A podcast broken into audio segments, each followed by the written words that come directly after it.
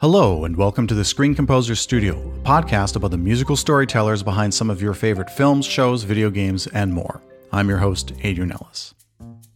Originally from the Netherlands, Lodewijk Vos's approach to making music is very much his own. One half of the scoring duo Menalon with Joseph Murray, the Canadian Film Centre grad has worked on TV shows such as Diggstown on CBC, documentaries including HBO's The Slow Hustle, Mr. Tachyon for Vice TV, as well as films like Level 16 and The Void.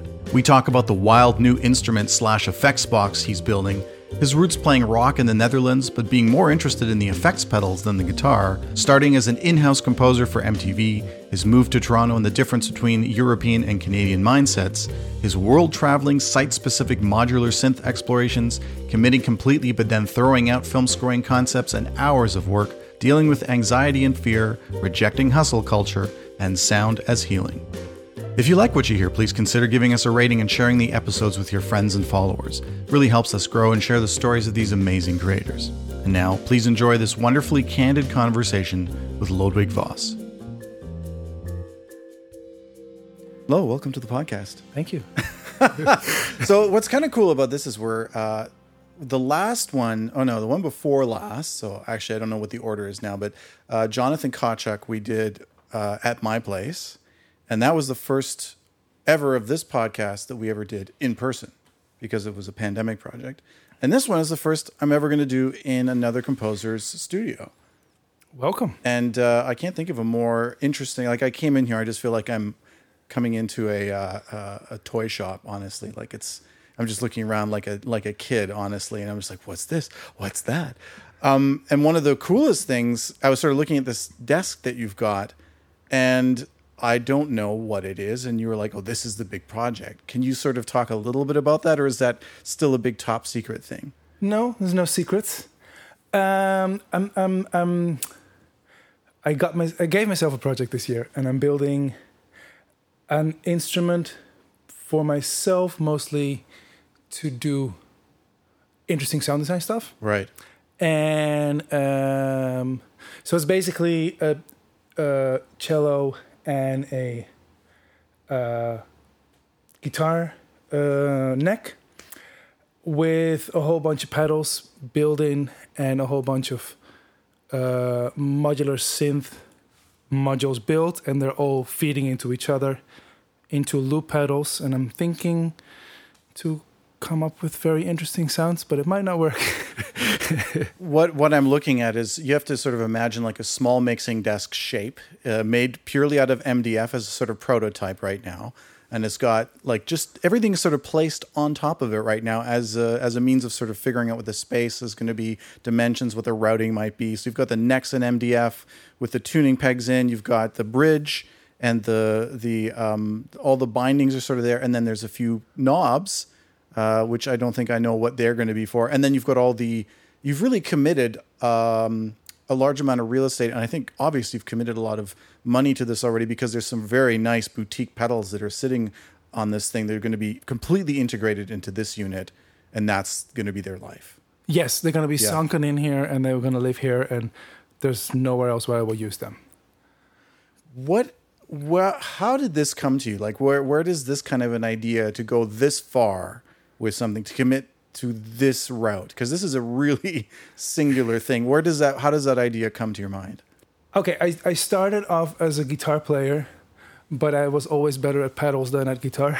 I love that. Yeah okay. Um, so i've i've always been making ambient music with all kinds of interesting pedals and that that really jived with me mm-hmm. from the beginning. Right. And um, just things like oh you see a violin hanging there. I cannot play a violin but i love to grab a violin and just go through a bunch of pedals come up with very interesting squeaks and screeches and all that stuff. And i do that often and it's a lot of setting up. Yeah.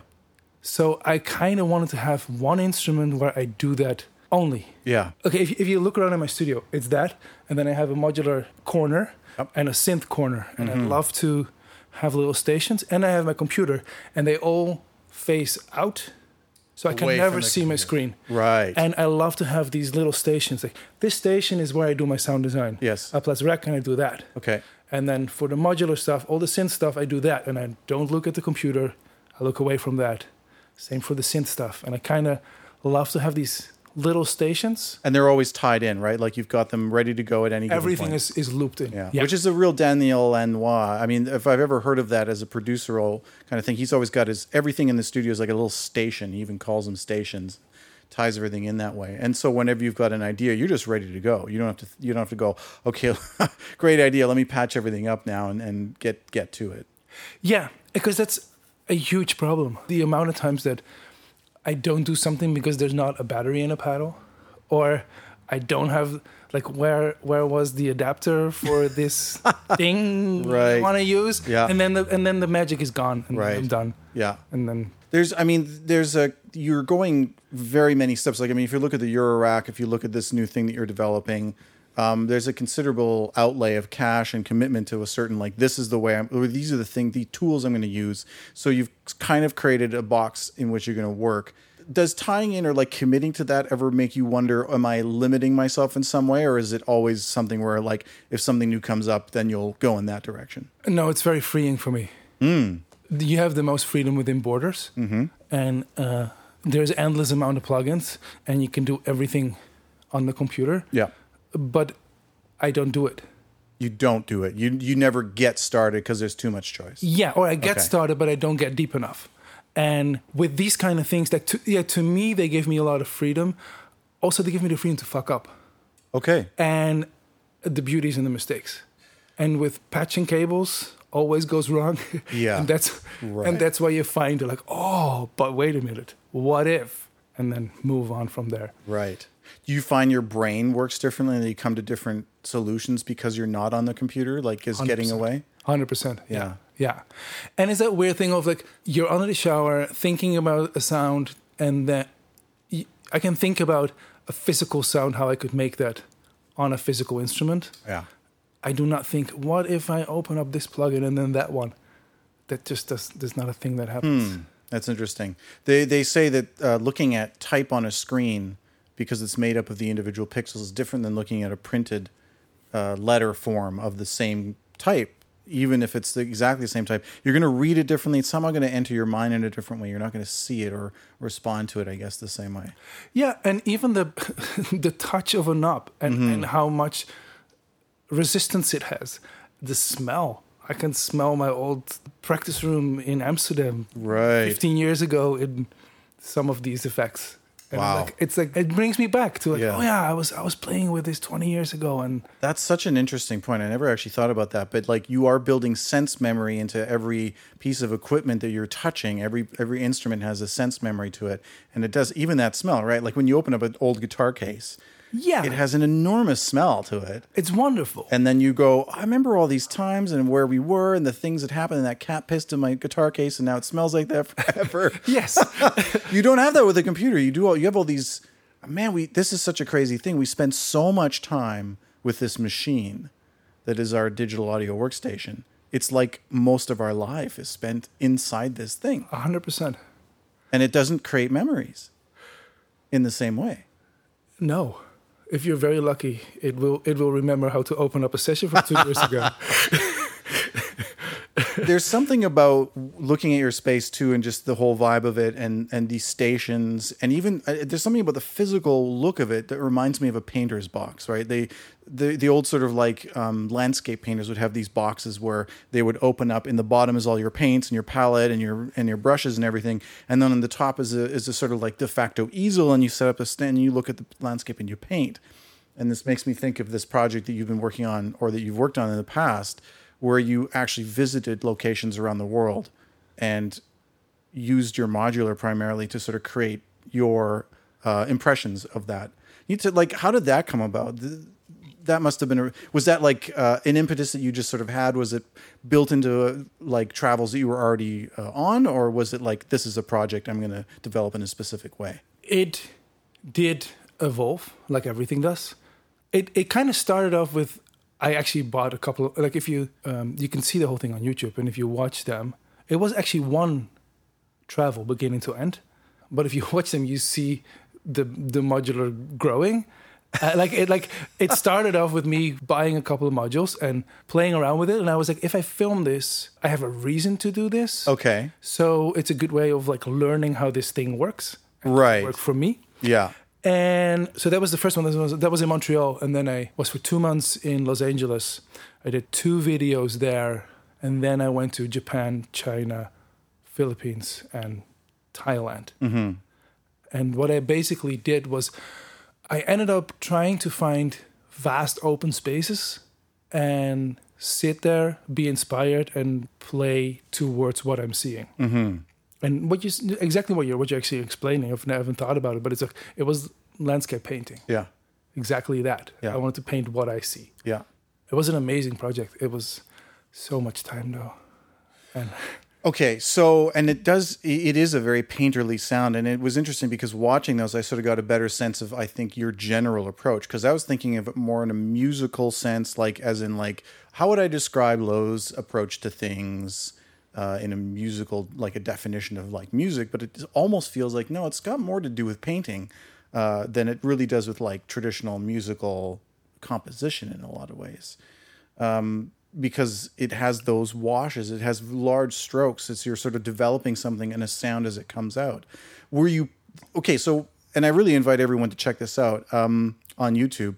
What's the youtube channel? Is it just uh, that one is low ambient but low ambient. Uh, i think the channel is just your name though right it's your full name yes, Lodewijk Vos. okay check it out because it's really the videos are actually quite nice too and, and they show you in lo, on location which is really interesting to sort of see you performing live did you practice the pieces before or is it just like i got this idea i'm going to run with it I would at home set up a first patch Okay. on the modular because that Yeah. kind of took some time. yeah and then I would go there, and I the the actual recording is two hours, okay and wow. I do a cut down. okay So I would just sit Wow. and just play for a very long time. Yeah. and then make a cut down out of it. Also, there's multiple camera angles, and I didn't bring five cameras. That was Yeah. too much. so each pass has a different uh, angle you just set the camera up differently Exactly. oh, Yeah. so cool and that way, I could I could edit. Right Yeah. and you say you're the the Eurorack is growing. Are you having things shipped to where you think you're going to be? Like, how are you gathering Eurorack modules while you're on the road? No, that was only because I went to Los Angeles. Okay. That- and, and that, that was, there's easy to get there, and then I Yeah, stopped. and then you stopped, right? Yeah. So it's like I have a reason to buy all this cool stuff, and then you went on the road. That's really interesting. And when did you do this? What year was this? 2019, just before before the pandemic. Yeah. Did it change your approach to anything that you're doing for film and TV? No, it. How do I say this? It's the next level. It's it's it's it's it all lives in the same world. I need to do this. I. uh But to me, this is a score to a film. Okay. It, it ain't anything. It's not anything different. Right. Okay. And the character is the landscape. You're you're responding to something. Exactly. Okay. Yeah. It's this exactly the same way how I would respond to a film. Okay. So when you're working on a film, let's say, I mean, here you don't have a director, you don't have anybody putting ideas in your head or saying, I want this to be represented. You're just having a pure response. Do you feel that that's sort of the way that you work to picture, like that you that something in the film that you watch, like the actual uh, film production itself, is the thing that you are responding to? That is the sort Yeah. of first impulse method that you're getting your ideas from. Yeah. I, I, I also, if anything possible, I always ask for stills of what the color correction is going to be. Okay. Because to me, the color and Yeah. the, the pace of edit is really important. Right. Pace of edit is super important. That's a really good point about color because color can sometimes make things much warmer or colder than they originally appear. Yeah. And, and the flat kind of um, uncorrected raw footage is oftentimes characterless. It doesn't have an opinion yet. Yeah. And your music's definitely going to respond to that. Yeah. That's yeah. interesting. Do you work from scripts ever? Do you, do you go before uh, film or do you really need to respond to what is happening in terms of the rhythm of the edit and everything else? Everything in between. I've, I've, I've been working from script often. I got a couple of scripts over here. Um, And uh, uh, I've been working from script often. It's just, I've had I've, I've had the experiences of, of, of working on something and then the color correction comes back and you're like, that's not what I wanted. Oh, no. It's not. Wow. I would, because it it's it, it's not about notes or melody, but it's like color and grit Yeah. are very close to me. Sure. Like, I, I- think like that's where the glue is. Color and grit. Yeah. Okay. I, I, I like to see a, a, a more finalized version. Um, but I also love to just throw out ideas in the beginning just from a script. Right. Have you ever come across something or a, a moment where you tried that? You had a very strong idea from the script stage, imagining what's going to happen in your head and feeling very strongly about your response to the script. And then you see what they've done and you're like, nothing, not even close. yeah. Absolutely. Yeah. Yeah. Yeah. It was one film. I, I, I work uh, a lot together under the name Menalon with Joseph Murray. And we were working together on a film and we read the script. I think it, it was even the first edit. It was we read the script, we saw a first edit, and then we were like, this is totally gonna be like Godspeed You Black Emperor. That that like long drawn guitar stuff. And we were like both separately from each other. We were right. like, yeah, Same conclusion. same conclusion. Yeah. And then two edits further, and we just threw everything out that we wrote. And like, no, absolutely, what we were thinking. It's like it happens. It happens. Do you get, uh, is it hard for you to throw stuff out? No. You don't, you don't have any problem with that. Um, yeah. Okay. I, I'm, I'm going to try not to get ahead of myself because this is getting into process stuff, but yeah, I am, I, I only can sort of imagine what your process is right now because I've never actually seen you do it. I don't know what the layers are, but I would imagine that like, you know, for me, everything is so movable in a lot of ways because it has to do. I'm more uh, my my thing is really about harmony, uh, and texture is part of that, but it's almost like a last layer. So I, that's very changeable, um, and harmony can be moved. Harmony can be changed. You know, and it can always be. It, it's much quicker for in a, in a sense. You know, and I wonder about the way that you work, like the developmental process of all these different sounds and how, as you say, like to get those initial shots set up with the Eurorack, you're patching something. It takes a long time. Yeah, but it's if it's either melody or texture. If you just make it say it in a very easy way, it's both a lot of work. And our job is just not to be precious with what we're doing. Right. And I kind of love with doing stuff out of the computer that what I do I'm tied into. If a director's like, I don't like it, can you change it? Nope, I cannot, but I can make something new because like in MIDI I can change the melody, Yes. but if there's something with all these paddles, like that's it's it is what it is. Do you do you uh, have conversations with your collaborators ahead of time to say this is the process? You've hired us. We're going to work like this. This is how it goes. So be prepared. I've, n- I've never been to the point that it, that it became a problem. okay. So they they when you say I can't change it, I can do something different. Happy to work with it. Just it's not going to be the same thing because after The whole my whole idea is if they don't like it, they don't like it. right. So then I'll do some. What about this? Mm-hmm. I'm, I'm not gonna actually literally say no. I'm just gonna be right. let's let me throw you three other ideas.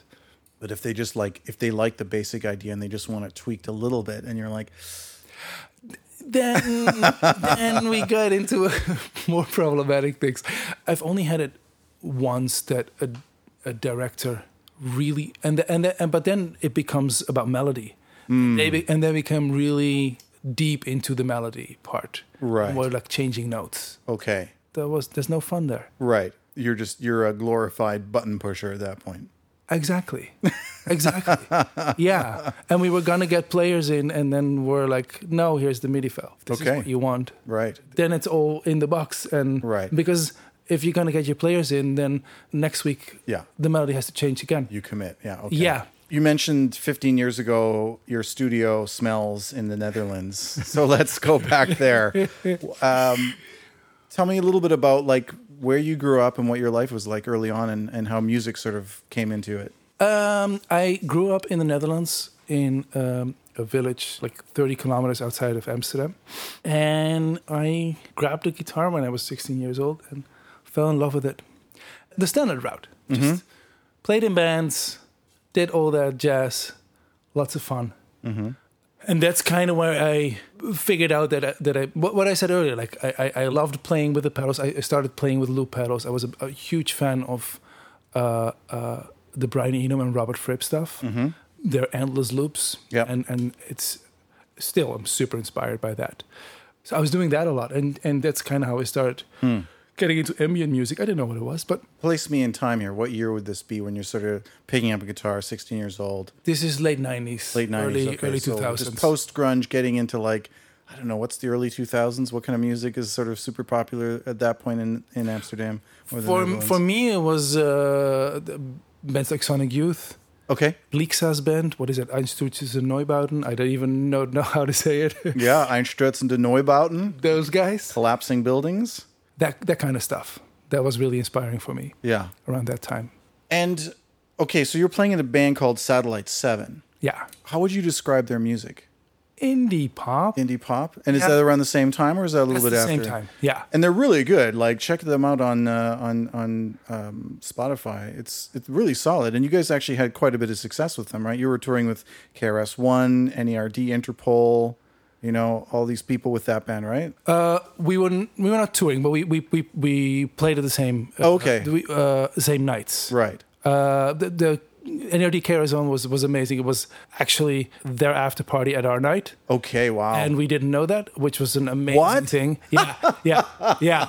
wow. Uh, and this was, and they were pretty small back then. Yeah. This is Uh, before. so NERD was just getting up, right. and uh, and it was uh, two three hundred people in the venue. It was a small venue. It was super fun. Wow. Yeah, yeah, That is super cool. yeah.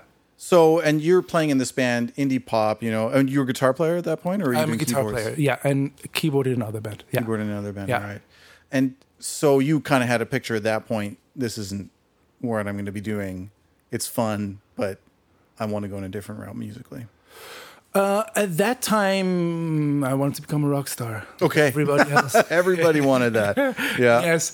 Um, it was like the the switch happened um, when I got my first laptop that could run a DAW, and uh, I got Fruity Loops and started making beats, and then um, I did a bunch of trip hop tracks, and for some reason a Japanese label got a hold of it through MySpace back in the days and brought it out in Japan. And then there was this German company that had heard those tracks and asked me to score their animation film, short animation. Okay, yeah, And I was like, yes, it sounds great. So, how does this work? right. Um, and I did that animation, and uh, it played quite a lot of festivals and did pretty well.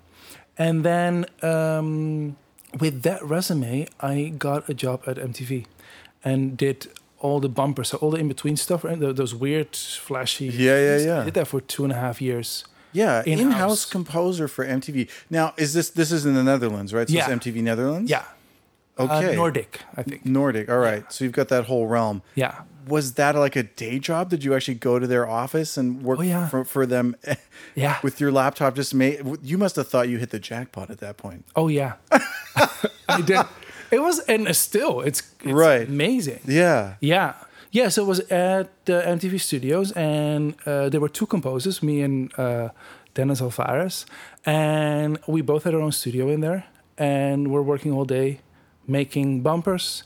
But a fun thing about them is they kind of have their own in-house ad agencies, Okay. so we were scoring all their advertisements as well. Oh wow. So when I moved to Canada afterwards, I kind of had a nice resume of all these brands that I worked for because I was an in-house Hey, composer. right, right, right. And the Comedy Central thing, Nickelodeon, is sort of a part of all all that whole. It's all the same era? network, and then there's Interesting. and there was uh, TMF, which is the equivalent for Much Music here. Right. So those those four channels all uh, were in the same building. Huh. Apart from the technical side of it, like just learning how to get music to picture, uh, understanding like you know what how to I guess deal with clients, like briefs, all that kind of stuff, like sort of the basic stuff. What were the biggest takeaways from those times when you were working in in that as an in-house composer for them? Never miss a deadline Okay, and be fast. be fast. Yeah, So it was just about was- speed. You get really really fast. fast. it was really Right. fast, and uh, yeah, there was uh, there was no time for not delivering. was there anyone in that uh, in that realm or that time that was sort of a mentor to you or someone that you sort of looked to to get your questions answered or were you kind of just scrambling to figure stuff out I was part of the creative team. So my my my mentor was was the creative director. Okay. Uh, Older person, younger person. he was in his 30s. Okay. It was a pretty young company, I guess. Yeah. Yeah. But knew what he was doing, obviously, and, and had some experience in that and was sort of able Yeah, to guide every, you through. everybody that's that, that worked there definitely uh, Hmm. had chops. Yeah. It was it was a nice crew. It was a good crew to be working with. Were you developing a sound of your own and sort of because you know, like I actually don't know that much about. I never watched a lot of MTV. I watched a lot of Much Music, which is a Canadian equivalent, obviously, and they certainly had like visual style. They had an, a, a sonic style that they developed, whereas like it was very much like you could tell what you were watching. Was MTV Nordic kind of like that? Did they have a, a? Did you sort of develop a style with them, or were you again like so many people that have gone through this uh, grind in advertising, where you're just like now now you're doing a big band thing, now you're doing you know a hardcore song, now you're doing you know post punk or whatever. On the ad side, it was absolutely that. It was absolutely all over the place. Right. Um, the station stuff. The station is the station and it has its own identity, and you have to be true to that identity. Yeah. So uh, I, I think that's a good thing that I, that I learned there. Right. How to stay true to an identity of a channel and Right. So you have a consistency over time, despite sort of certain things changing. You're like, okay, I know how to adjust to this, but still give you what you're looking for, and yeah, and, and yeah, being able to figure out all the different ways that this this one thing ties together. Yeah. And, and I and I still look in. It, it's still really important to me for like if if I score a film, I am always the, the way I call it is I'm always looking for the sonic identity of this film. Yeah. How does this film sound different Yeah. than all the other films? Right. because yeah we can all come up with the romantic theme and uh, and the aggressive theme but it's all the same Right. so how is this film different Right. Okay. So when you're working on something like a film, okay, so we've got let's say 90 minutes on average. You've got the individual cues, you've got your sonic experiments, you've got how you're responding to certain things, you've got different moments in the film, you've got characterizations, all these different things. How do you track the development of your music over that 90 minute span? Figure out the dynamics, where we should be at any given moment, and then tie it all together and make sure that that sonic identity is maintained. very deep question i'm uh, i'm trying i'm trying to figure out where um i think the sonic identity is something i come up with before i start scoring Okay. it's almost like uh like every band has its own players Yep. like i kind of want to know what the players are Who the players are, right? and and what they sound like Yeah. and then i start painting Okay. Are you methodical? Like, is it a very methodical process where you have like, like a v- sort of chart or something where you're going, okay, this here, this there, and then sort of written out, and you have like a thirty thousand foot view of the whole score over time, going back and sort of standing back from everything and going, where am I at right now? no it's feel It's feel. It's It's feel. It's very uh, Yeah. intuitive. Okay. Yeah, and it's always different. But if there's time and in the most perfect scenario, I kind of start from the biggest cue Yeah. and then start working backwards from that. Uh, but I find it really important to multiple times print out the film, throw it on the television, and sit down and watch the whole film beginning to end. Okay. Yeah. because that's where you can really see where a cue is working. Yeah, to me, it's really like a, a cue is a cue, but where the cue start and what cue is before it and after it is just as important to that one cue as the actual cue itself. Mm-hmm. And how long of a silence is there in between them? Right. And you can only see that if you see the whole film. Right. How long on average does it, or do you have, or do you take to score a feature film? Anything from two years to four days. I said average. Okay, so those are the extremes. Two years, extraordinarily long. Four days, impossibly short. yeah. Uh, average, like the the norm. What would you expect normally, or does there is there truly no norm? I'm always surprised that there's no norm. Okay. I've never seen the same thing. I normally say, I don't know, six to eight weeks Okay, for a feature. that's nice. That sounds about nice. Good. Yeah, that's a good. That's a good time. Okay, so then uh, what I'm interested in is because you said you know you figure out the sonic identity of the of the film before you start scoring, which I take to mean getting into the nitty gritty of doing the scenes, writing the cues. How long do you take for that process? Uh, either as a matter, let, let let's say you've got six weeks. How long are you sitting there without touching the film and just working on the sonic identity? Uh, this is this is again like like It depends. it, it totally depends, and, Okay. and and and some movies that go straight in, and other Yeah. movies not at all. okay. Um, but uh, m- let's say my, my favorite way of doing it is is I would take one to two weeks to sound design. Of six weeks sc- total scoring, one to two weeks of sound design development, getting Yeah, your yeah. ideas in there. And by then it's color a number. Got it. Then I know the film, and then it's like then you have you have some themes, and some themes are melodic, some themes are pure sound, yeah.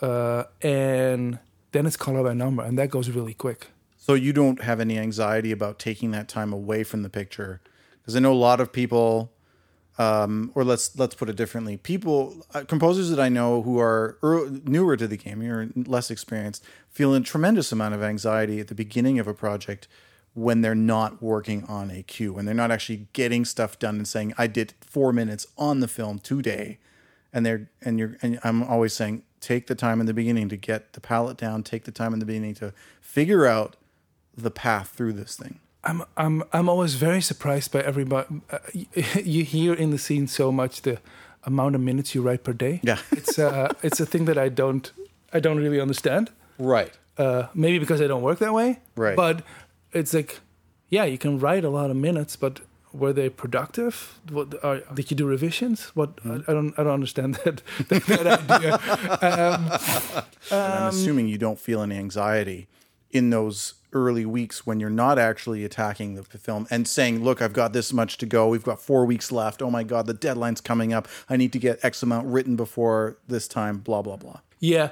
Okay. That uh, I always have anxiety, so that doesn't change. Yeah. um, I want to know what I'm doing before I'm doing. okay. So it's a form of procrastination, Okay, really. but but it's also an but but I I really get somewhere in that. I know that. yeah. So it's not really procrastination. No. but it is. okay. But it is. It. It's a It's, it's, it, no, it, it is because I yeah in the back of your mind th- there's that thing of like oh I could I could do this I could I could start scoring this I could Yeah. but I feel so often that I, as soon as I if I if I jump in too quickly Mm. I'm gonna do the same thing that I did last film. Got it. Right. So you're looking for that ago. that thing where it's like, we got it. This is it.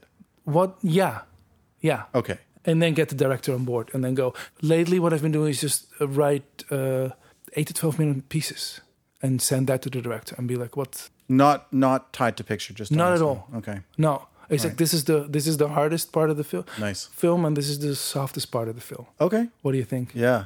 Interesting. Uh, when and why do you end up in Canada? 2009. Does that make sense? Yeah, that makes sense. Yeah. Uh, Amsterdam was lovely. Uh, but me and my partner back in the day, we just wanted to broaden our horizon. And we had friends, close friends, that were from Toronto and they moved back. We visited them and both kind of fell in love with the city, the scene. There's, it's such a great art scene. Uh, there's so much film here. Uh, the Netherlands is amazing, also has a great film scene, but it's small. It's 16 million people that speak Dutch. Right. So, Less opportunity, more people doing the same things over and over again. Yeah. Yeah. so this sounded like a logical, this felt like a logical step to Right. move forward in this business. And was it tough getting to Toronto and trying to get yourself established? Did it take a long time? Was it sort of uh, an intimidating thing to try and get your head into and, and sort of become a part of the scene? Well, I started at doing what most, how most people start out, I feel. So I started off with advertisement In Toronto. in Toronto. Yeah. Yeah. And that, um, Is that with Joseph or on your own? That was on my own. Yeah. Yeah. And the ad world, I figured out there was this weird thing going on, which was, I should not tell this, but there was this weird thing going on where people in the ad agencies loved me because I was from Europe. Apparently, there is some kind of a aesthetic to that. Yeah. And then people in the Netherlands loved me because they went to North America. I must have made it. So it was like I played the card on both. Oh, that's sides. great. That's well, there's no shame in that. I mean, like that's the way it is. They you you got cachet. That's that's what you always looking for that. it. Uh, it definitely helped. Yeah, that's Yeah. awesome. Yeah. Okay, so there there was a, there's an advantage to saying, you know, showing up and having the accent and being like, hey, I'm European and I got that whole thing going on. There is an advantage, I feel, Yeah. which is weird, but it's a it's a thing. Okay, so let's.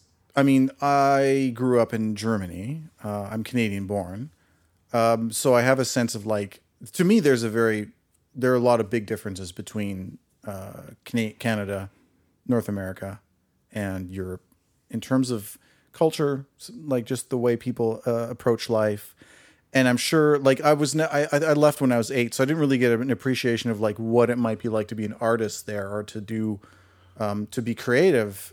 I just know that from uh, Canada, from both sides of the coast. I've been, I've done it in Vancouver, I've done it in Toronto, and I there's certainly a big difference between those coasts, like completely different ways of uh, operating. And although you know Toronto has an has a, a reputation for being angry, uh, I also feel like everyone just wanted to get stuff done here. Yeah. Uh, and it was so fun. Uh, we're in Hamilton now, of course, so it's a slight, it's a totally different scene again. so, what what's your take on that? Like, what did you th- what did you get a sense of in terms of the differences, uh, life culturally, socially, and creatively? the, uh, people work hard here, but the Dutch work hard as well. It's weird. It's different. Uh, the Dutch really love their their time off and appreciate that. Uh, and here, people keep on going. I feel, but I also found that really exciting because shit gets done. Mm-hmm. That to me was a, was a was a big difference when I came and saw how the business worked Right. in itself Yeah. big cultural. Yeah, I can go into all kinds of cultural differences, but that's a, that's the That's the big one. Y- yeah. For me, creatively, okay, this is, and this is a bizarre thing of saying, the Netherlands fits twenty times in Ontario. Yeah. It has half the population of Canada. Yeah. It's small, and people think small. As in, there, I was always playing in bands, and they were like, "Okay, but do you make your money playing in bands?" And I was back in the days working as a social worker, so I was like, "No, I'm a social worker." Oh, so you're a social worker? Like, you're not in bands, Right. And that difference here, where you're like, "I'm playing in a touring band. And I'm a barista when I'm not touring." Yeah. Good for you. Yeah. Go. Interesting. Okay. And that opens your mind and gives you so much more freedom to like, no, I, I can be what I want to be instead of somebody else always telling you that Right. you're not. Okay. And so you've spent time in Los Angeles now as well. Do you feel like that's another step towards this idea of like, uh, because I feel like the Americans do certain things really well, they do other things very poorly, but certainly one thing they do really well is this idea of like uh, creating an, uh, a sort of culture around the idea that your dreams can come true and you can, if you pursue it and work hard enough and you know, I mean, there's a lot of problems with that too, but let's just say the idea of like they think big. That's you cannot argue with that idea that the Americans know how to dream big and make it whatever you're going to do, do it 110%, make it huge. Uh, 100%. The, Amer- the, the Americans have, have it way bigger than the Canadians do. Right.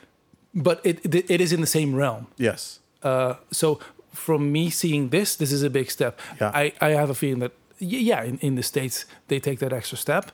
Yeah, but it comes with some So you felt that when you came to Canada and you sort of started like be uh, around people who were working here, you felt like that idea of where you could take your potential opened up for you. yeah, That's really and and, and and and it, and it might be inside my own head. well, yeah, of course. Yeah, Yeah. This podcast is brought to you by the Screen Composers Guild of Canada, whose mission includes promoting the music, status, and rights of film, television, and media composers in Canada. Special thanks to the SOCAN Foundation for financial support. For more information on the SCGC, please visit screencomposers.ca and follow us online at Screen Composers. We'd love to hear from you, so drop us a line at tscs at screencomposers.ca. And now, back to our show. Okay, what's one thing you feel Canadians could take from the Dutch way of doing things? Um, the the boasting about the amount of hours of work that happens Okay, in our in our scene. right. I think that's a, a thing that's not good. Explain that to me. Oh, so you're saying w- the Canadians have a problem with boasting about overwork, whereas in in Yeah, in the Netherlands you'd be like, "What are you talking about?" yeah, this is yeah, stupid. yeah, exactly. Right. A, a, a good example of that is um, I heard of an American girl that worked for a Dutch ad agency, mm-hmm. and she worked there until 10 p.m. every day, like she did. And her um, boss came up to her and was like, "Are you good? Can you? because it looks like you can't do your job." Oh my God! She's like, wow. "What do you mean?" And she's he's like, "Well, you, you're paid nine to six. yeah. You're here until ten. So I think you're not good at doing your job. Oh my god. Uh, and that, that perspective, Wow. very interesting, and it's so true. God, she must have gone home in tears. She's like, I thought I was doing something good. Yeah, I did all the overwork, but but Wow. was it effective? was it effective? Right. Do you really? Yeah. You, you could be able to do it. Like it's not about the amount of hours you put in. It's about how how good are the hours that you work. Right. So when we were talking about this earlier, um, one of the things you said, like in the beginning, it's necessary. Why do you think we have this persistent and pervasive, uh, chronic problem with hustle culture and overwork right now? Uh, That just comes with the with the fact that it's really hard to get into this job, and there is a million other people that want to do it. Right. So I think in the beginning you have it, it's hard and you have to do it Yeah. uh, to pay your rent. Or is it that you have to do it so much in the beginning to get good enough that people will, or that you can do it as quickly as you can, or you can you can you don't have to grind as much? Yeah. Yeah, Where's the where's the line? How do you know like what's the right amount of like work or is there is there like okay, let's say we're starting out like you and I are just getting our feet like we just landed here now we're trying to get started in this business. How do you where do you draw the line? Like what's too much? What's too little? Like how much energy do you put into it? Where do you say like, "Oh, yeah, I haven't seen any friends for like a year because all I do is work." Um what's the how do you how do you work how do you how do you figure that out for someone who's starting out let's say it's I I I, I haven't figured that out. I and and, and I, I seriously think about that often. I, I, I love to hang out on forums with like up and coming composers. I find it very interesting. Like I think you you just have to put you have to put in your hours and you have to do your work to, to Yeah. get to the point where you get. Mm-hmm. Is do you see a kind of 80-20 principle in this whole thing where it's like okay we're gonna, you're going to put in the work but you're going to put it into the right place right like there I, I can't tell you the number of people that i've talked to who for years grind they're grinding and eventually they sort of figured out oh this isn't necessary they they they basically had better work hygiene they cleaned up their act and they said, you know what? Actually, I'm getting way more done in these six hours if I really focus on the stuff that matters. And then when I start to burn out at the end of the day, after those six hours, eight hours, whatever it is, I stop and I go and sit outside for a bit, or I have a nice meal and I hang out with my family, and I'm like living my life. Come back the next day completely refreshed. I've had a good sleep. All my problems are solved because I let my brain work on it overnight uh, while I'm sleeping and getting refreshed. And they all admitted that in the time before, when they were just grinding, there were six, those six hours were still the six hours, but instead, two more uh, six hours were added on top to make 18, where they just sat in front of the computer and just sat in front of the computer and did nothing, essentially, because it wasn't effective, because they were just like, no, I have to be here, or else someone will take my cheese or whatever it is, you know? I think that's a, that's a very big thing. It's scary. It's scary to like I have to produce this every day. Yeah. I have to like one one I remember it so well. I was talking to a friend and he was like, "I can't believe the job you're doing," and he was like, "Tomorrow, you just have to write a bunch of music." And It's so easy. and then I and I was like, yeah, but I do it every day. And then the mm-hmm. next morning, I, I was still working at MTV, and I had an ad do- due at 4 p.m. And I walk in, and my mind's just empty. And I'm like, I have no idea what to do, Right. no idea. And it was uh, a so it's a, you, you get scared Yeah. if you think about these things. Yeah. Because of that, with a feature film, it's so much work, Yeah. and it, it looks like it never stops. Yeah. So of course you have to grind on. And is your feeling? Right. it takes a lot of, it takes experience to be like I, I know how to do it and the thing you, you just said earlier is very important to me sleep is so important and taking time off and um, i have the last three years i've been uh, as soon as it gets busier i start working at 5 a.m and from 5 to 9 that's four hours of writing Okay. nobody calls you Yeah. no emails Yeah. there's nobody is on Instagram. Yeah. Uh, so that is all not important. Yeah. Four hours of writing, Yeah. you can do more than a ten hour work. if you're completely focused. What Yeah. do you get up an hour before, have coffee, chill out, or you just get up and write to it on those days? on those days I go straight into it. Okay. And I am a big fan of actually taking my time. But what I do actually is at nine AM I stop and then I start my morning routine. Oh, I have my coffee Okay. during that time. Yeah. But at 9 a.m. I stop and then I do a meditation and then I do Okay. all of my morning stuff. Okay, interesting. I want to get back to that, but first I'm going to pitch an idea to you about um, where we might draw the line because I just came up with an idea. Yeah.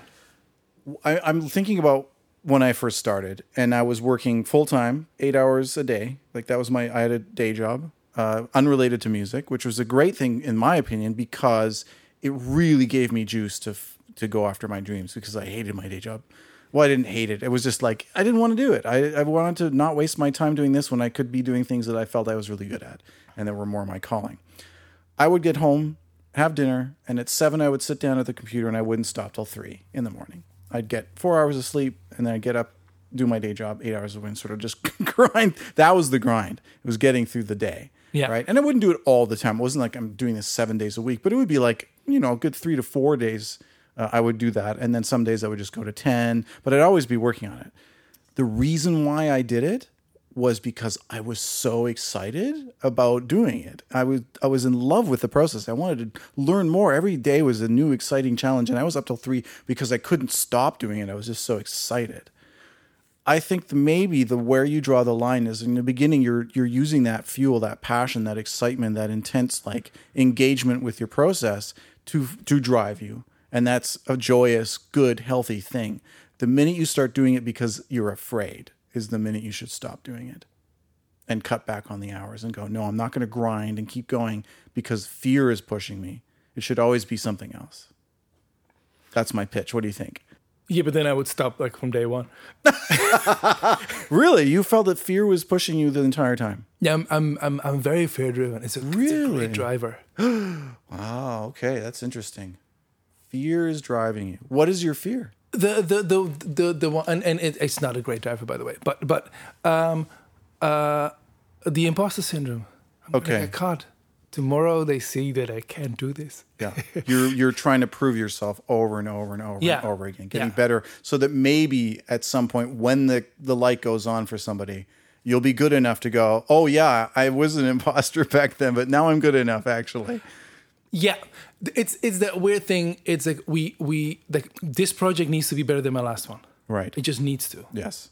and and that drive is a little too strong sometimes Okay. uh, uh, what really what really haunted me for a long time is uh, with my band back in the days we were in the studio uh, it was a live of the floor recording and uh, we were working with an uh, producer I really love uh, Slaya Hedges he's very dear to my heart and he we we did a song and I hear him like you know, I hear him just push that button and you hear it on, on on your headphones and it was like how did it go and the singer was like good and uh, so Sly was like, "Was it good enough?" And the singer was like, "Yeah, it was good enough. I think it's good enough. Let's go to the next one." And then we just heard, "I just deleted the files. Good enough. good enough doesn't exist." oh my god. Punishing. Wow. Okay. And um, that was a trigger for me. And I was like, "Good enough doesn't exist. that was a trigger for you, right? It's great or it's not." Does that come from your parents, do you think? Like, is that how you were brought up? That there is a certain standard to be met, and if it's not met, it's not worth it, and you have to, you're like, who are you proving it? Like, I always, I, I wonder if there's like a, something behind that, right? Like, who are we trying to impress? I know I'm trying to impress people constantly. Like, that's almost my number one driver. If I'm really honest about it, like, I'm always want everyone to be impressed, and I want people to feel like if you say, "Oh, you did this, you did the right thing, you did it correctly," like really just like per 100% very well correctly done. That's the best thing for me, and I'm just on cloud nine, which is a terrible thing because it makes me a follower of rules and and is antithetical to good innovation and pushing on things and the things that I'm actually interested in. Because I'm not going to do that because people are going to go, "Yeah, I don't know, man, that was pretty weird. I don't know what what you did just then," and I'm like, that's tough for me to hear, right? I really want the other thing, so I'm constantly battling against that. Funny enough, I figured out that that that I I have the same feelings. I know your feelings, but funny enough, I kind of figured out that uh, weird was good for me. Yeah, So right. so that so that kind of became my Sure. became my Yeah. my out. You figured out a way to make the thing that was the weird thing the thing you're getting praised for doing well. So that becomes correct. Exactly. yeah. yeah. It's weird. I, I think about that a lot. And I'm, I'm very annoyed by it. I have to admit that it exists, but I'm annoyed that I'm still basically trying to be the kid who's parents say, "Good job, good job, son." yeah, yeah, But I mean, yeah, and, and you want to hear that from you. like at the end of a job, you want Oh, yeah. director to be super happy. 100%. That's that's the job you have. Yeah. yeah. It'd just be nice. I mean, I guess right now I feel like I've come to a place where I accept that, I acknowledge it, and it's like a fifty. It's like fifty percent. I'm I'm doing it because I love it. I'm doing it because I'm really engaged. But I also admit that there's a huge part of it that when I get that pat on the back and they're like, "Oh, you made this so great for us. It was so easy." I'm like, "Yay, I'm a good boy." and I'm Yeah. so annoyed when I realize that. But it is what it is, and I think a lot of people feel that. Right. So, you know, it's we have to dig into this stuff and sort of figure it out. But um yeah, fear fear is a driver. I mean, it is a driver. There's no there's no doubt about it. It does drive. I feel anger is a driver. Yeah. I think I I probably access anger more often where I'm like I'm not f- af- I get afraid that people aren't going to accept it or that I won't be I'll be proven to be an imposter and then I get angry about it cuz I'm like, no, I've worked way too hard for that to happen and then the anger makes me push myself. Okay, that's a cool circle. So the meditation practice is that something that was um, was that a conscious sort of thing that you wanted to get into to deal with things like fear and anxiety, or is that something that you were just attracted to for other reasons? Um, I, I, I, I struggle with some severe anxiety, and uh, that's where I learned about meditation. That uh, it's kind of one of the only things that helps Right. better than medication. So that's kind of how I slowly got into meditation practices and try to find out about it. And um, it's it's it's one of these things that it, it's really important to me, and it's also really hard. And I also often don't do it, but it, it but it is always on on my mind. Mm-hmm. What kind of a practice are you trying to keep at this point? Just simple breathing ex- exercises in the morning, Okay. How long? five minutes, Okay. ten minutes. Yeah. yeah, short. Achievable. Yeah, I mean, even ten minutes is that's that's a bloody long time to focus on your breath and do nothing else. yeah. With meditation music on, it's a lot easier to get there. Ah, okay. If right. it's fully quiet, Yeah. 30 seconds. when did you get into the whole idea of like healing sounds and sound baths uh, and your work with the big singing bowls the crystal singing bowls and that's another thing that people should check out on youtube is your absolutely incredible um, healing sounds page which is what, low, what is the low sound healing. low sound healing if you look it up on uh, youtube. YouTube. i mean i was trying to do research on you and i started playing these things and i just forgot everything else i was doing it just became in this really like wonderfully um, you know meditative state which is hard for me because i find m- music that pits itself as meditation music spa music whatever you want to call it inevitably there'll be a point probably within 30 seconds of the track starting where i'm like that sound is really annoying oh i wish they'd eq'd that differently oh why did they have to make that melody this thing oh this is really annoying and i'm just into the production and i can't and th- your stuff is just like it's the perfect um it just feels like what I always want this stuff to be like. It, it exists. It's like perpetual. It it doesn't. It isn't boring. It, it has elements. It's changing and shifting, but it just I don't know. It locks in and it just feels really good. Thank you. So yeah, tell me about that. How did you get into that? And and you don't. It's not just like the big crystal bowls. You've got yourself locked into your modular. Yeah. So and you've got these great videos where you're like doing it. How did you get into that? It's it's a it's an evolving thing. Uh, always doing ambient music, so it's kind of in that same realm. Right. Um, Then I uh, learned that meditation was was actually really important to me. So I started doing more and more meditation, and uh, exactly what you say, I just hear the presets. Yeah. I'm Yeah. just listening to presets. Yeah. I'm like, I cannot. It's like now I'm just irritated and mad. Yeah. so this is not working for me. right. So I kind of had to make my own meditative music. and that's kind of what I started doing. And we we uh, worked on a show called Mr. Tachyon, and one of the episodes was on sound healing, and I found it super fascinating. Then I went to a sound bath myself, which is basically a person with crystal balls, and you do a meditation while laying on the ground. Uh, it was groundbreaking. Like I got up and it was like it was like I was on mushrooms, and I was like, "What is happening? Right. this is really amazing." Yeah. So I got a set of crystal bowls and started playing with that and started reading up a lot and just educating myself more about the whole ideas about sound ba- behind sound baths and I find it I just find it fascinating. It, it's it's I love that that you already really like it watching the video. It's mm-hmm. it's if you're in the room with the bowls, it is strong. Like the whole room resonates mm. and your body follows. Mm. It's really a thing. Mm-hmm. Uh, yeah, so I I started doing that and then I thought modular makes a lot of sense. but but now I'm getting okay. Now we're getting into woo woo alerts.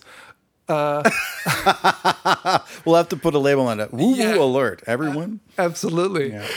So within modular, it you, what, you do like you leave a lot open to chance. Yes. So chance makes the melody, not me. Yeah. I am a firm believer that everybody resonates. Like resonance is everything. Mm-hmm. So if you're in a room with ten bodies and you start playing crystal balls, I believe that the resonance of your body will get in tune with the balls. I also do believe that that will influence the machine. I think it's MIT Okay. did uh, uh, a test with uh, random number generators. Okay. Have you ever heard about that? It's they, they, they, uh, let me explain. Yeah, yeah, yeah. Yeah. So it's a it's um they ha- run random number generators and put them all over the world, and you read them out. Just make it for easy. You read them out at the end of the day. If a random number generator does not zero or one, at the end of the day, you have fifty percent zero, fifty percent one Right. what happened, major events on the world, 9 11 is one of these, they start syncing up. And there's a lot of tests right now with mass meditations and people that have random numerates with them. They start syncing up, they start peaking either towards ones or towards zeros. So it's a mind over matter, and matter actually is influenced by your mind Okay. In this realm, I believe that getting the modular in this is a very interesting feedback loop Right. between humans okay. and machine. I see what you're saying. Woo alert. Everyone is free to make up their own mind about the following content. Um, well, I mean, regardless of what you think the reasons for that are and where it comes, I mean, what we're doing as people whose main profession is to create music that assists a narrative. When people are sitting in a theater and they're all watching the same thing through photons and through sound waves, we are syncing up their minds to feel the same thing, more or less. We can't, of course, know whether everyone's having the exact same emotional response to this. It all depends on the person's individual like experiences. But more or less, everyone comes out of the theater and goes, "Yeah, I agree. We all had this one singular kind of experience." yeah, it's exactly in the same realm. Right. And ci- cinema is always better as, an, as at home. And that's not only because of the bigger screen and the bigger sound system. Right. It's also because there's 200 other heartbeats around you Wow. Okay. that all rise at the same time. Yeah, that's interesting, huh? Is my feeling. Yeah. Well, I mean, you know, uh, when women are, t- this is going to go way off the charts in terms of like what we're talking about, but it just comes to me when women are together, their ovulation cycles actually start to line up. yeah. So, like biorhythms definitely do correspond and correlate uh, with the actual physical, like the the performance or not performance, I should say, the practice of of doing the crystal balls. 'Cause I'm watching you doing this. One of the videos, just one of them that I saw was 40 minutes long. I I don't know if there's longer. There's definitely shorter ones. Is there a? Is it like you know? Is there a practice that where you do you do it this way and these are the techniques and this is how it's done traditionally, or is it kind of left up to the practitioner to figure out their own way? It's left up to the practitioners to find their own way. How much of a physical effort is it? Like it feels to me like first of all, you've got your arms extended and you're moving them around. I feel like you must get shoulders that are just burning at the end of these sessions. Yeah, it does. So I noticed you're like tucked your one shoulder. You took the one arm and you sort of like held it on your other shoulder just to sort of give it a rest for a Yeah. moment. Because I'm watching you going, holy crap! Like this is a really long time of like basically stirring two big pots.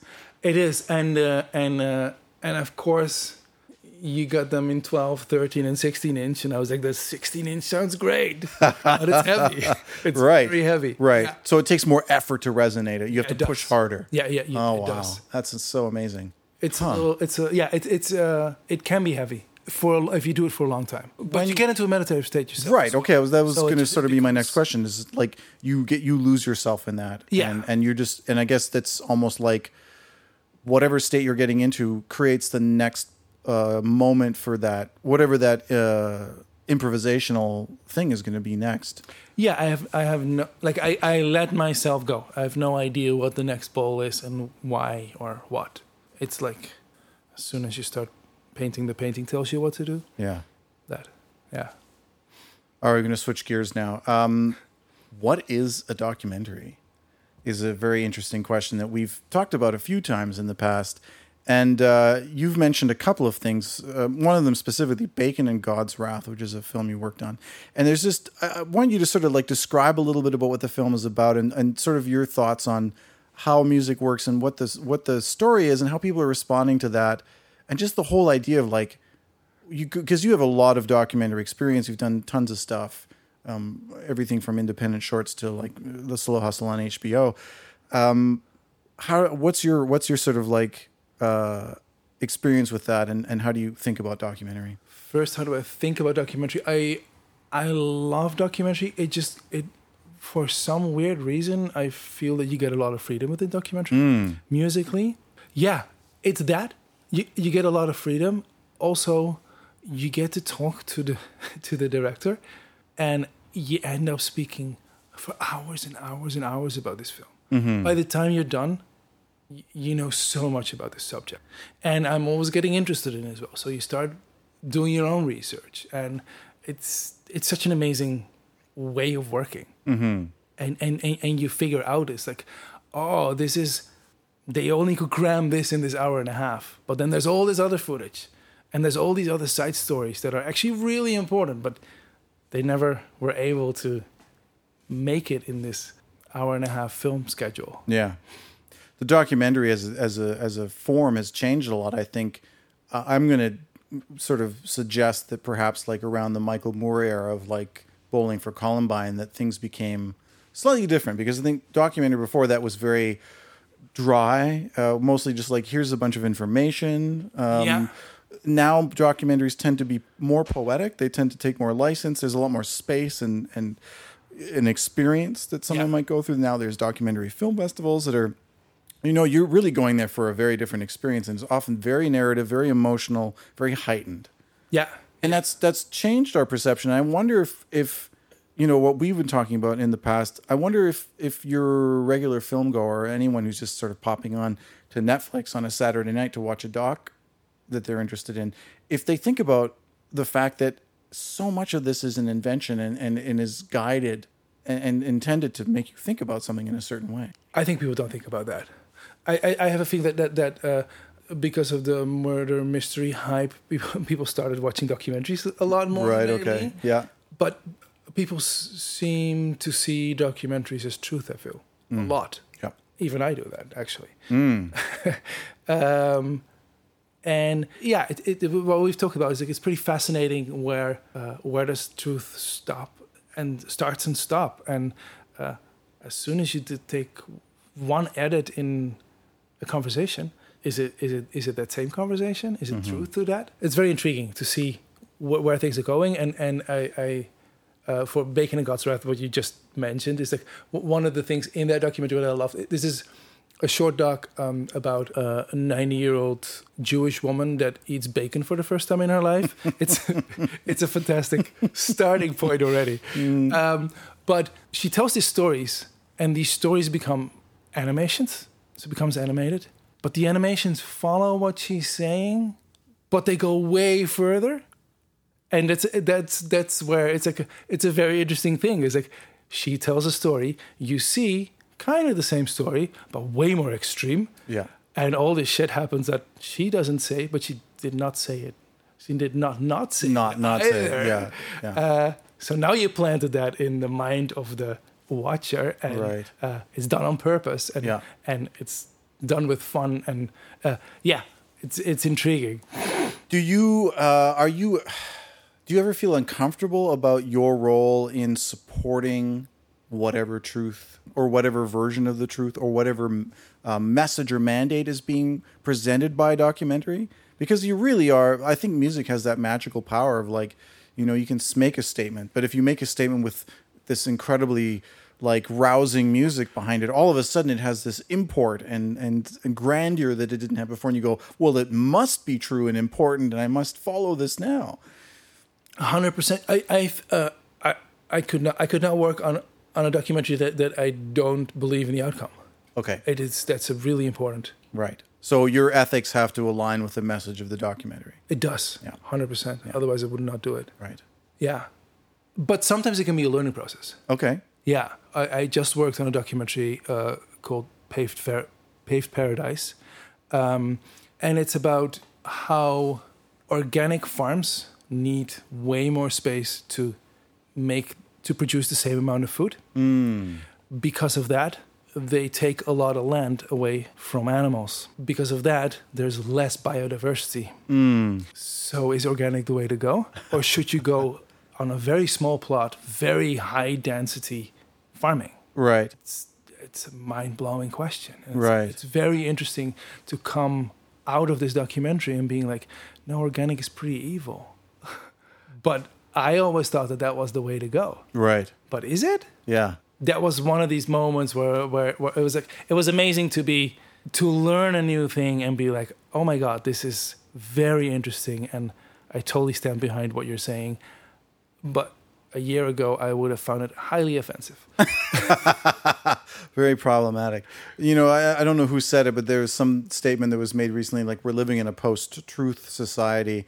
I feel like we're almost living in a post conviction society where it's like, you know, if we were really honest about everything, we'd say, "Oh, that's interesting idea. I don't know what the answer is. I don't know. I don't know if this is the right thing or the wrong thing. It's interesting. Like, let's see where it heads. Like, how do you make? Because that is, I mean, document. I, I watch so many things, I'm like, I mean, regardless, like my wife is watching Dopesick on uh, on Disney Plus right now, which is about the OxyContin and Oh. the, the gen- in general the um, prescription uh, painkiller epidemic and opioid epidemic in the states specifically, which is just a tremendous tragedy. Um, and you know, I'm, th- I'm watching this thing. I find it too hard to watch. I mean, I, I it's almost there's certain times when I'm watching things. I'm like, this is preaching to the choir. I don't need to know these things. I already know how terrible it is. If there was anything I could do, I'd be doing it. If I could vote on these things, if I was an American, of course, I would do that as well. I don't know if I need to put myself through this eh, to put myself in this really dark place. But I wonder, like, I think about this and I go, you know what? The if for anyone that doesn't know and that wants to watch a, a drama and is like, oh, I'm curious about this, this will change their minds. This will affect people in a way that will really change the lines of voting. It will change the way that people maybe take action on certain things or feel about certain things that they didn't know about before. yeah documentary is, is a is a very strong voice for people yeah Is that an important thing for you when you're working on your own personal work or if you're choosing a project to work on? Do you is there a consideration of I want what I'm doing to have an impact? Do you think that way? Yeah, I, I, will- I no uh, no. I I'd l- I, I'd love to what I'm doing that it has an impact, Right. and I feel often enough projects that I work on do, have things to say. I think because of the style that I write and that Joseph and I write, it uh, because it's more because it's it's it's non-conventional. I feel the directors that that that pick up the phone and call us are also have have a path Yeah. and we don't get a call for movie of the week. I'd love to watch that one though, where you guys attack that. That's great. So what you're finding now is that you guys have developed your own style and and have made a, a strong enough statement about what you do and how you do it that you're now being found with people where when the call comes, you know it's going to be aligned for the most part. Yeah, it's uh, almost always Wow. it is aligned. Yeah, yeah. But also the call comes from somebody that you know. Like Okay. nobody Googles composer. I hope not. Like that's not the person that I want to talk to. Right. Yeah. Right? You know what Yeah. I mean? So we're working in a niche that is like directors that talk to each other that have seen our work. Yeah. It's it's just because of the if you work a decent amount of years, Yeah. that will narrow itself in. Yeah. Yeah. Um, what's been obsessing you lately uh, in the realm of art, in the realm of what you've been working on personally in music, visual art, movies?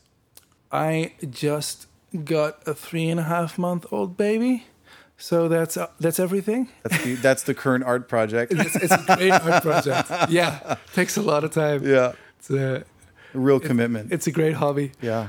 That and uh, because of that, we uh, I'm, I'm more thinking about the music that I'm listening to. So it's I don't know why, but I have this thing when we're together. I'm like, what else can I show you? So you're being, you're creating, you're curating uh, your playlist for yeah, your child. yeah, All right. and it's been, and I have no idea why, but now it's been a lot of metal. It's been Meshuggah. okay, uh, right. That So it's not all like gentle stuff and maybe something a little more, you know, erudite than Baby Shark, but you're like going like, let's go the full breadth and width of it. yeah, Okay. I think music. and I heard somebody saying music is a language. Okay. So a baby multilingual learns- baby. A baby, no, not multilingual, but a baby learns by the sounds. Yeah. what it is. Yeah. So I think the broader of escape of music to give to the baby, the the the more open it will be. Hopefully, we'll see. I, have no idea. I can't imagine that it, that could backfire. That seems like a great approach. Um, yeah, that's amazing. That's really interesting. So that's that's the big thing that's changed is your your sort of like what you're introducing to your kid is is become important to you. So Yeah. you're selecting things based on that. That's really interesting. Yeah. Long term art project, minimum 18 years, maybe a little Maybe longer. longer. So. You think your kid's going to get into music, or, or what, what would you imagine you would like to see for them in the future? I have thought about that. I have no idea. I don't care. I really don't care. Just as long as they're happy, I guess. yeah just be a be a happy little man and uh and and and we'll see i i i, I, I can't wait i can't wait till he gets older and we're hanging here together Yeah. make music Nice. and that kind of stuff that Yeah. will that inevitably that will happen Yeah. and maybe he will hate it great do your own thing Dad, I've decided to become a lawyer. That's Yeah. what I'm going to do. most likely Well, as long as it's entertainment law, then I guess I'm fine with it. Amazing. So, what's next for you? What are you working on now in terms of projects and stuff?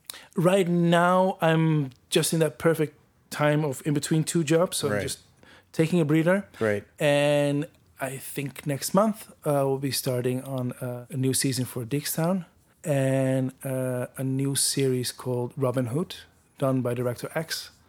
Uh, I think it's going to be an amazing series. That Yeah. looks that looks really incredible. Where do you know where that's Diggstown's on CBC, right? Diggstown is on CBC. Uh, Robin Hood, do you know where that's going to play? I have I don't know yet. Okay. No. People can also find your stuff on Netflix right now. I think The Void is on Netflix and level 16. Yeah, Level 16's on Yeah. Netflix as well, so you can find your work there.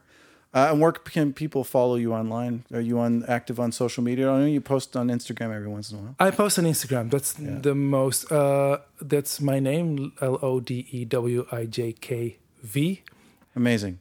Well, Lo, this has been super fun. Thank you. Uh, Yeah. Thanks for taking the time, and it's been great hanging out in your amazing studio. What a great vibe to do this uh, talk, and and Awesome. wishing you all the best for the future, man. Thanks. Right. Okay.